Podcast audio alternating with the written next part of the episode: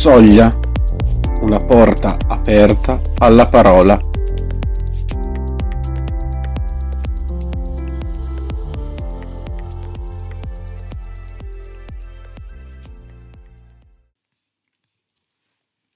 Buongiorno a tutti, siamo Silvia e Stefano di Codogno. Ascoltiamo ora la parola di Dio secondo il Vangelo di Matteo, capitolo 5, versetti 20-26. In quel tempo Gesù disse ai suoi discepoli: «Se la vostra giustizia non supererà quella degli scribi e dei farisei, non entrerete nel regno dei cieli.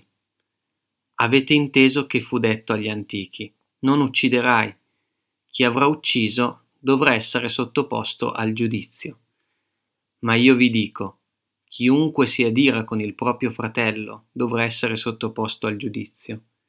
Chi poi dice al fratello stupido dovrà essere sottoposto al sinedrio, e chi gli dice pazzo sarà destinato al fuoco della genna.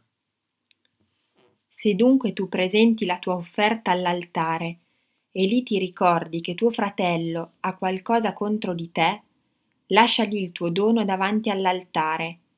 Va prima a riconciliarti con il tuo fratello e poi torna a offrire il tuo dono. Mettiti presto d'accordo con il tuo avversario mentre sei in cammino con lui, perché l'avversario non ti consegni al giudice e il giudice alla guardia, e tu venga gettato in prigione. In verità io ti dico, non uscirai di là finché non avrai pagato fino all'ultimo spicciolo».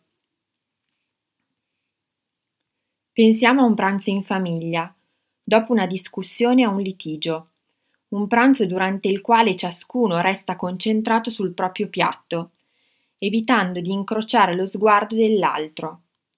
Un pranzo nel corso del quale il silenzio può essere interrotto soltanto da frasi di circostanza. Per quanto le pietanze possano essere buone, non è sicuramente il pranzo che sogniamo. Si tratta tuttavia di una situazione che può verificarsi nella quotidianità di ciascuno. Cosa può sbloccare l'impasse familiare? Certamente il coraggio e l'umiltà di fare un gesto o dire una parola di riconciliazione verso l'altro, e poco importa chi per primo riesce a rilanciare. Anche un piccolo segno può scalfire il clima di tensione e permettere ad ognuno di esprimere il proprio rammarico per la discordia che si era creata. La condivisione e la messa in chiaro dei motivi che hanno portato a discutere, il chiedersi reciprocamente scusa, l'accordo di ricominciare a vivere un nuovo tempo di pace. Quel gesto di riconciliazione è fondamentale per ritrovare la serenità con se stessi e con gli altri. Nel brano del Vangelo di oggi, Gesù sottolinea proprio l'importanza di quel gesto di riconciliazione per poter accedere al regno dei cieli.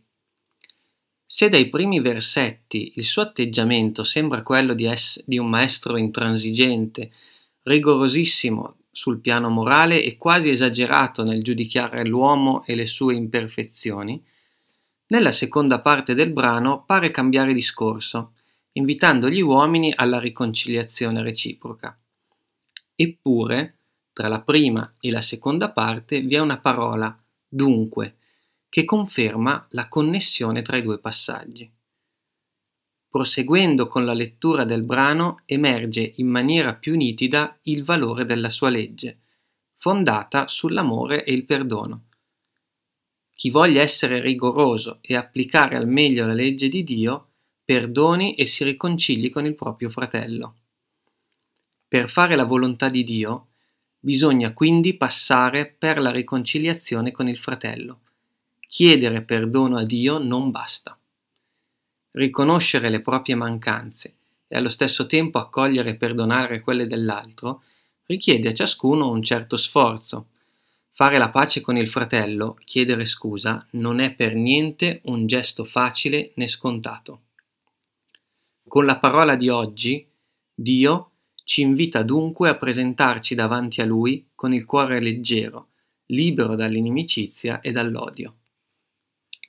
L'invito è attualissimo, perché da un lato parla alla quotidianità di ogni persona, di ogni famiglia, che sperimenta senza dubbio piccoli e grandi conflitti, apparentemente così semplici da ricomporre, ma in realtà spesso difficili da ammettere e da affrontare insieme cuore a cuore.